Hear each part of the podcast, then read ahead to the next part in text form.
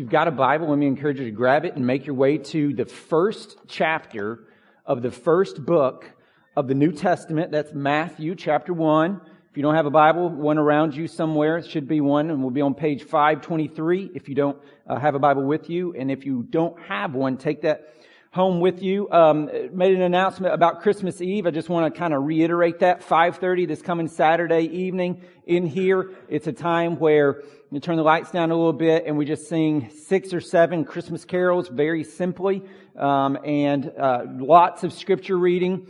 And then we'll take communion together and then we'll go home, um, you know, silently with with uh, candles in our hand as we walk out of this place. And then on Sunday morning, we'll get back in here again, and it will just be very simple. We'll have a piano, and we'll just sing some Christmas carols. I'll share a couple of thoughts about what Christmas is all about, uh, and then we will uh, continue uh, to worship the Lord uh, at home with our families. Uh, but Matthew chapter one, if if you think about your your life you can probably pinpoint a few moments in your life that are kind of like defining moments in your life. Moments when uh, everything changed for you. When the world changed, like something happened and your whole world was changed. Now, that could be a bad decision at times. That could be a tragedy that happens. That could be the death of a loved one. That could be a diagnosis.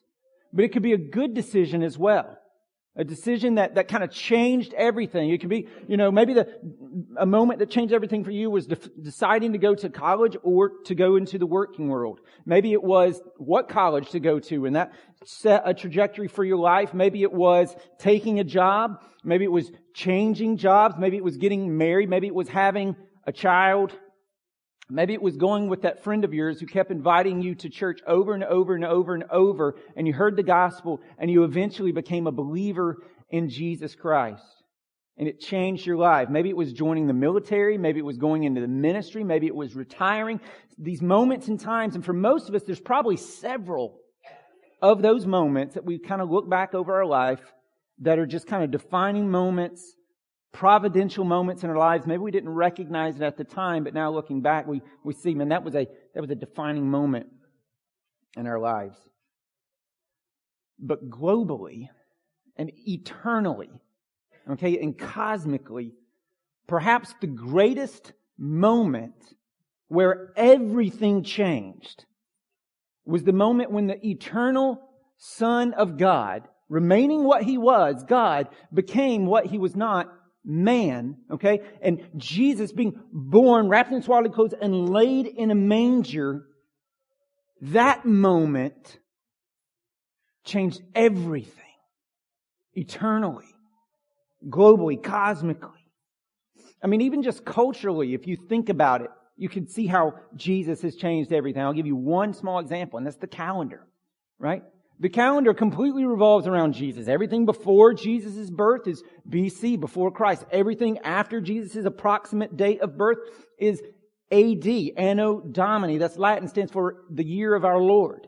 And so this is the 2016, the year of our Lord 2016, 2016 AD. So even the, the calendar is culturally shaped by Christ's birth, by Christmas. Christmas changed everything, even our calendar.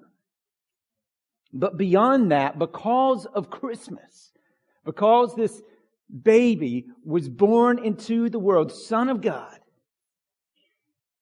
there's now hope for the world. There's now peace that will come.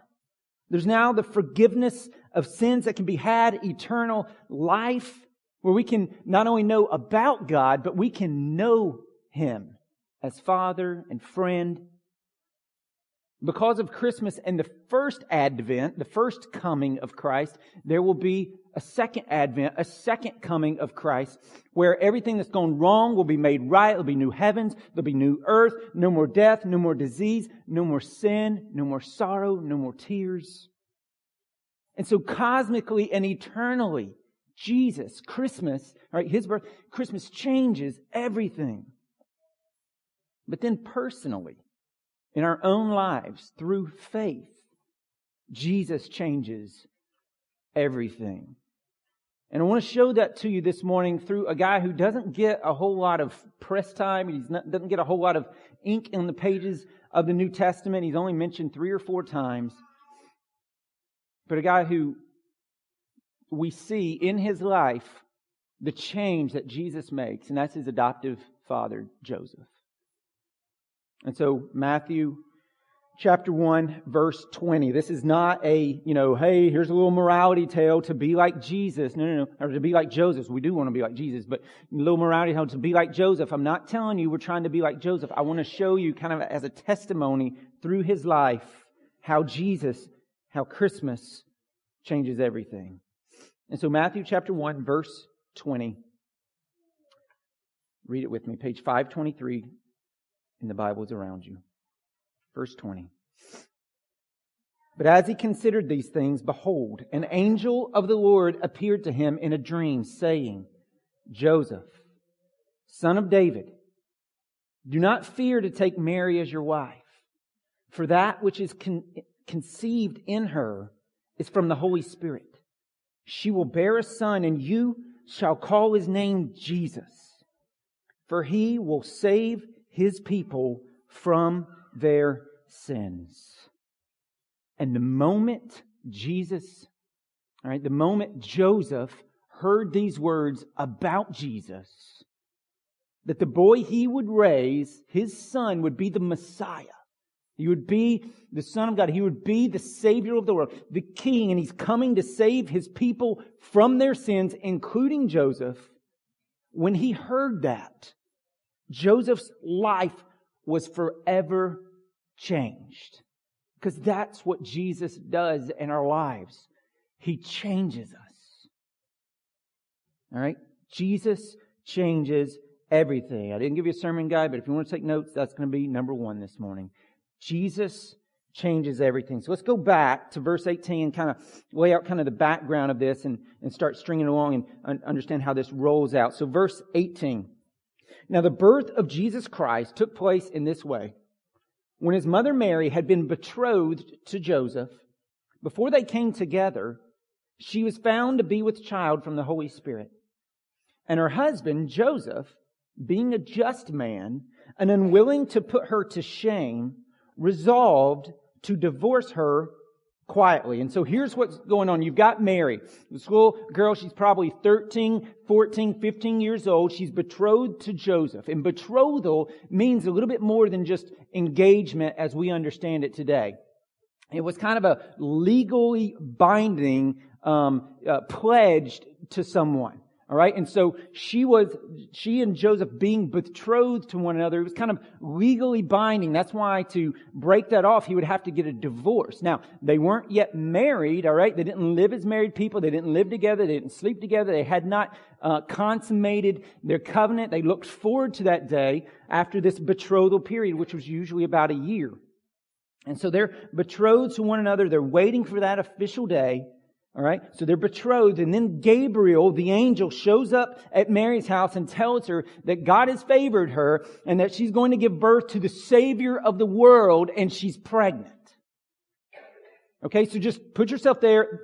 That, that is a bomb being dropped on you in a moment's, I mean, that is going to be a bit overwhelming. And it's, and it's awesome and it's also terrifying on a multitude of levels. One of which is that she's betrothed and now she's pregnant. That's going to be a bit of a problem. So then verse 19 starts to tell us a little bit about Joseph. And tells us that he's a just man, right? He's a good man. He's probably 16, 17 years old. He loves God. He's got a good job. He's a carpenter. He's a just and good man. Okay, like that's a guy I want my daughters to marry. A guy who loves the Lord you know, with all his heart, his mind, his soul, his strength, loves them, has a good job. This is, this is a guy I want my daughters to marry. And, and that's who Joseph is. He's, he's crazy about the Lord and he's crazy about Mary. Can't wait to marry her. And then she comes to him and tells him, I'm pregnant. And everything he's been dreaming of, planning for, hoping for, looking forward to is crushed Uh, don't read the Bible like CNN or like Fox News or whatever. Re- like, see the emotion. Put yourself there and feel the emotion here. Joseph's got to be thinking, how could she do this to me? How could she, you know, destroy this and shack up with some other guy and now, like, she's, she's pregnant. I thought she loved me. We've been waiting. I gave her a purity ring. What's going on here? Why?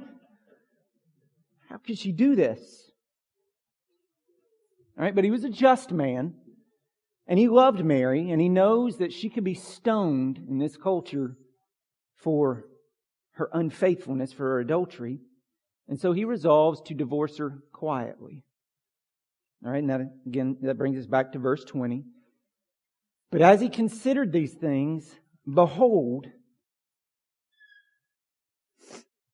an angel of the Lord appeared to him in a dream, saying, Joseph, son of David, do not fear to take Mary as your wife, for that which is conceived in her is from the Holy Spirit. And she will bear a son, and you shall call his name Jesus, for he will save his people from their sins. And again, Joseph hears that, and it changes everything. And Joseph had these plans for his life. He had these goals for his life. He had these things he wanted to accomplish. Mary comes to him, tells him that she's pregnant. That turns his world upside down. And then while he's preparing to divorce her quietly, an angel appears to him and tells him that, hey, Mary's whacked out explanation about being pregnant by the Holy Spirit, it's legit. It's true. It just turns his world more upside down. And the angel tells him, hey, and this child is going to be the one the one that's been promised from long ago, the one that's going to come and save his people from their sins. And so call his name Jesus. And so I don't know, but maybe Jesus, uh, maybe Joseph began connecting the dots a little bit here. And he's like, Isaiah 7, the virgin that's going to give birth to the Savior? That's Mary? This is crazy. And it's not just because like having a baby, they were having a baby that it changed everything. Right? I mean, babies, babies do change a ton of things. But in Joseph's life, the reason it changes literally everything, and in our lives as well, the reason it changes everything is because verse 21. For he will save his people from their sins. Like that's the whole reason that Jesus came. He came to seek and save the lost. He did not come to give us a cuddly story. He did not come to give us a moral improvement program. He did not come to make us therapeutic, moralistic deists. He came to save sinners like you and like me from our sin. He came to live a life without sin because we haven't to die a death for sin as like paying our penalty that we owe first and Jesus came to pay that and then rise again in victory. And so never divorce. If this never divorce the Wanugo covered baby in a manger from the blood covered man on the cross. That's why he came. To seek and save sinners like me and like every one of you. And that, that's kind of one of the first things we have to admit and be willing to admit and say, you, I mean, folks, I love you. You are a sinner. I am a sinner. And we've sinned against, and this is what we need to think about, the God of the universe. So even if you're, you're not a believer, if there's a God, and if he's sovereign over all things, and if he has laid out the, you know, it's, it, it's, it's his world, he can do with it as he pleases, and we've rebelled against him, we've sinned against him, he's gonna have a problem with that. And so God is good, and he's holy, and he's just, and so sin must be punished. He would cease to be good. He would cease to be loving. He would cease to be holy if he just was like, no big deal. So sin is going to be punished. Justice will be served. And we bear the wrath of God against sin and wickedness. He's good. He hates wickedness. There's wrath. But the good news of great joy, which has come to all the people, is that God sent Jesus to, to pay this for us, to take the wrath for us. That's why he lived perfectly since we didn't. That's why he died on the cross, bearing the wrath of God in our place for our sins. And he rose again, basically holding a, a, a record of all our sins with a great big stamp over it that says, boom, paid in full. And that good news changes everything about our lives, about our eternity about our here and now. There's now mercy and there's forgiveness and there's freedom from guilt and shame and there's grace and there's hope and there's love and there's peace and there's life because Jesus came to save sinners. And it changes us. It changed Joseph. I mean, this, this change that came in Joseph's life when he understood that this child was going to be the Savior, when he got it and he understood it, it produced obedience in him. Not because he had to do something to try to earn God's love, but because he was so overwhelmed at the goodness of God that he couldn't help now but obey God. He wanted to. And so his obedience produced, right? Obedience flowed out of his faith. His faith produced obedience. and the obedience flowed out of it. And that's the second thing I want us to see kind of out of the life of Joseph this morning. Obedience flows out of faith. So we'll get verse 20 with me again. But as he considered these things, behold, an angel of the Lord appeared to him in a dream, saying, Joseph, son of David, do not fear to take Mary as your wife, for that which is conceived in her is from the Holy Spirit. She will bear a son, and you shall call his name Jesus, for he will save his people from their sins. All this took place to to fulfill what the Lord had spoken by the prophet. Behold, the virgin shall conceive and bear a son, and they shall call his name Emmanuel. That's out of Isaiah 7, which means God with us. When Joseph woke from sleep, he did as the angel of the Lord commanded him. He took his wife, but knew her not until she had given birth to a son and he called his name Jesus. Now, skip down to verse 13. All right. Now, when they, that's the wise men, all right, had departed, behold, an angel of the Lord appeared to Joseph in a dream and said, Rise, take the child and his mother and flee to Egypt and remain there until I tell you. For Herod is about to search for the child to destroy him. And he rose and took the child and his mother by night and departed to Egypt. Now skip down to verse 19. But when Herod died, behold, an angel of the Lord appeared in a dream to Joseph in Egypt, saying, Rise, take the child and his mother, and go to the land of Israel. For those who sought the child's life are dead. And he rose, and he took the child and his mother, and went to the land of Israel. And so what we see here is every time God told Joseph to do something, he obeyed. Right? Why? Again, not because he somehow has to try to earn God's favor through obedience, but because he's already been favored. He's been shown grace. And so now his heart, enamored, enamored at the supremacy of God over all things, burns inside of him with an affection to live for God and follow him no matter what it costs because of the grace and the love and the joy and the hope and the peace and the assurance that he has from God. Okay. His obedience flowed out of his faith, bringing glory to God. It's not a law thing. It's a love thing. I mean, think about this. I've said it 10,000 times. Every single time we go through starting point, and I'm explaining our purpose statement that we exist to worship and enjoy God and lead others do the same. Uh, I give this illustration. If I come home on my anniversary, right? Sarah and I are going to celebrate 15 years, uh, our next one. If I come home on our 15 year anniversary and I bring her some sort of gift of some sort and, and she asks me why I did that and I'm just like, We've been married for 15 years. It's what you do. Here you go. Happy anniversary. That's not honoring her, right?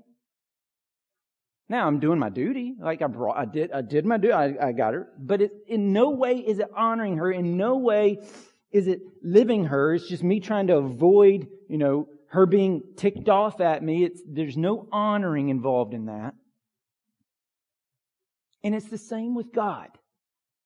Because God is not after our beat down, begrudging submission. He's after our joy, all right? In Him, not in stuff He gives, but it, not like, not in little trinkets and gifts, but in Him as the gift. That's what we value. That's what's supreme in our life. And so we live with a glad submission to His reign and rule over us. And we love Him and we make much of Him. That brings Him glory and honor and praise. We're, again, we are just enamored with His goodness and His grace and His mercy and His power and His cross and His gospel and how He loves us and how He forgives us and how He changes us. who he is and what he's done. And so, like with my wife on our anniversary, I'm not bringing her, you know, flowers or for her a massage or some new running shoes because it's my duty, right? Though it is my duty. I bring her those things because I love her, because she's mine and I am hers, because my heart is captivated by her. And that's the obedience that God wants us to walk in. That's what it looks like. It flows out of our faith in Him. It flows out of our thankfulness and our gratitude and our love and, and the grace we've been given. Now, that doesn't mean it's going to always be easy. In fact, sometimes it's going to be unbelievably costly. I mean, you think about our, our, our boy Joseph again. He had all these plans for his life. He had all these goals for his life, all these dreams. And in a moment, they're gone. Right? When Mary shows up pregnant and then the angel tells him, Oh, Jesus is coming to save his people from your sins and you are to raise him. That changed everything in his life. And then most of what we read of him when, when he's recorded in, in scripture is just him moving his family all over the place in obedience to God. And they go from Bethlehem to Egypt, and then from Egypt to Nazareth. All right, it wasn't easy and it was costly. And again, put yourself in the story. Think about it. Don't like get the emotion. Try to imagine what it had to be like for Joseph beyond the moving around, just like even in this little section that we're looking at this morning. Think about the shots that he took from those around him. Just, what are you doing? She cheated on you. She, she slept with someone else and you're still going to marry her? No, it's not like that, folks. It's not. Oh, so, so you're the one who got her pregnant. No, she's with child from the Holy Spirit. An angel came and told me. Right. That, yeah. We still love you, but we need to talk. Think about the scorn that he faced. Think about the humiliation. He's got people defriending him on Facebook. His son is mocked as illegitimate. People think his wife is a tramp, and they think he's either a fool or a fornicator himself. But Joseph follows God anyway. Why would he do that? Again, because he's been changed by an encounter with God. The gospel has changed him. The Mack truck of the gospel has run over him and he looks different. He is changed. He's now enamored with the glory and the supremacy of God. And so he's willing to endure the jeers and endure the mockery and endure the shame and sacrifice, listen, his desires and his wants and his cravings to live a life of grateful obedience to the one who would sacrifice himself for Joseph's sins. But it may not always be easy, right? It may not. Um, sometimes you're going to endure some shame and some mockery, a false reputation. But Christ, who also endured shame and mockery and a false reputation, and he did it for you and he did it for me, is always with you in that. And so, again, the gospel on one hand is this absolute free gift. We are saved by grace alone, through faith alone, and Christ alone, to the glory of God alone. But on the other hand, it's costly. And it's going to change your lives. It's going to change your world. You turn away from sin. You turn away from the world. You turn to Christ. And obedience flows out of that faith. And so let me ask you. I mean, the question we have to ask here then is, well, is the, the life that I live, does it match up with the faith I profess? Now, because you have to do things in order to, you know, earn God's love, but because you've been changed. And now you've been freed up and you want to do that. You desire. I'm not saying that you're going to be perfect, but there's a striving, there's a yearning, and there's a fighting towards that. Jesus changes people, and obedience flows out of faith. One more thing, we'll be done. Number three, if you're taking notes, marveling over Jesus is something that we never get over. Marveling over Jesus is something you never get over. And so at, at, Providence, one of the things that we're really good at, and I'm very proud of us for this, is we pretty good at making babies. Right? You go over there, way to go, guys. Keep it up. So like seriously, this is something that's great. You go over there and it's crowded. We got a gazillion preschoolers. And that's awesome. We always want to be, you know, having babies and, and, and seeing little image bearers of God coming into the world. We love that. Let's keep doing that.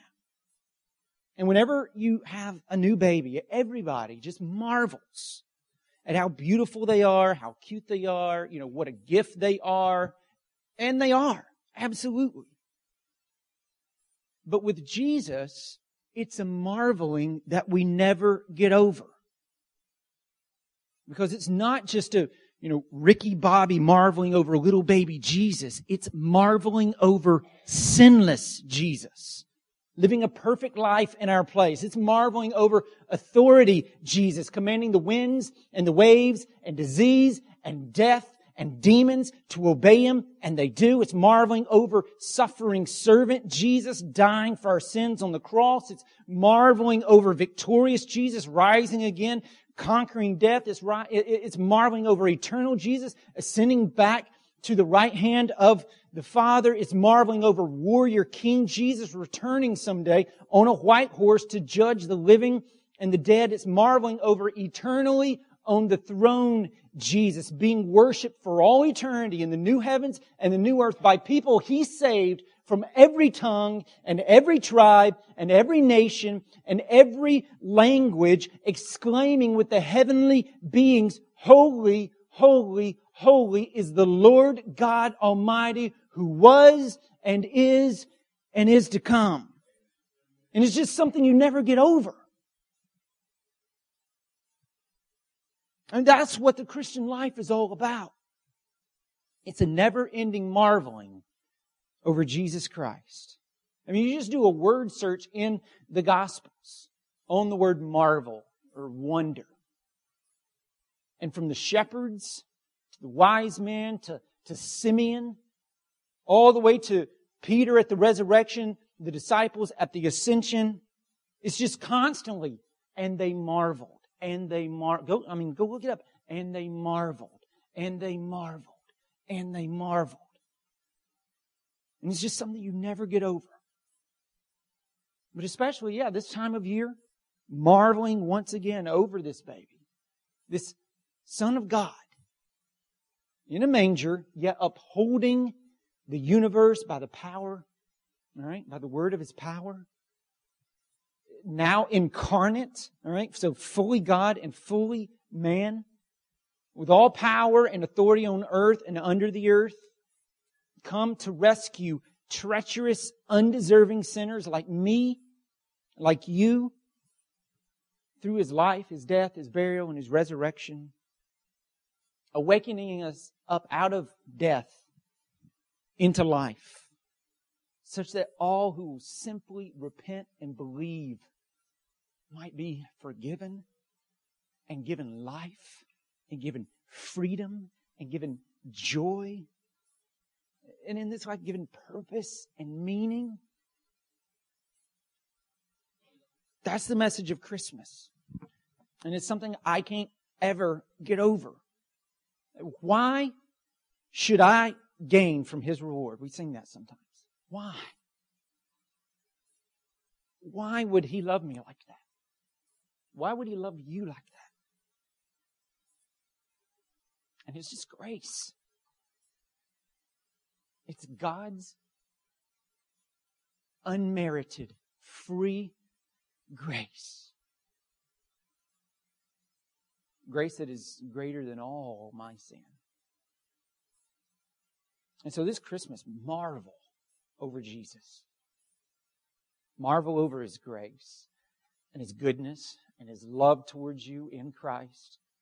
His power, His glory, His calling, His mercy. Marvel over this plan of God. A baby born in a manger that changed everything. Let's pray.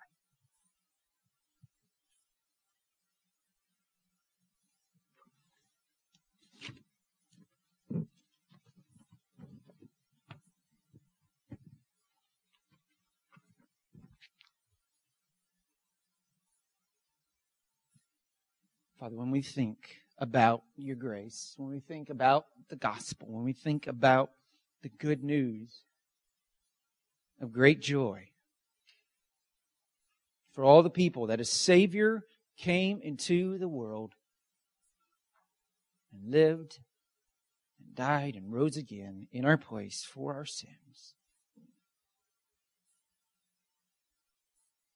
It's beyond words to try to contemplate, to try to understand, to try to, it's beyond words that the emotion that swells in free grace being given to any and all who would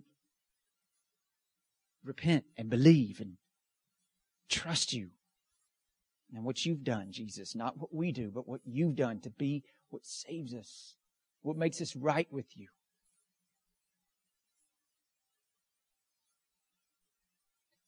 And so, Father, I pray this Christmas season that that would be something that we just meditate on and, and truly marvel at. This grace and this gift that you've given. You didn't have to. We sinned. We've blown it. We deserve wrath. But you gave grace. You sent Jesus to take wrath for us. It's a gift of free grace. We did nothing to deserve it, did nothing to earn it.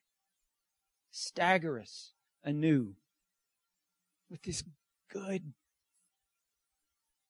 invigorating news. And let us not keep it to ourselves, but to shed it abroad,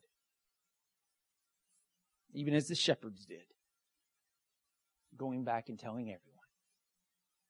In Jesus' name.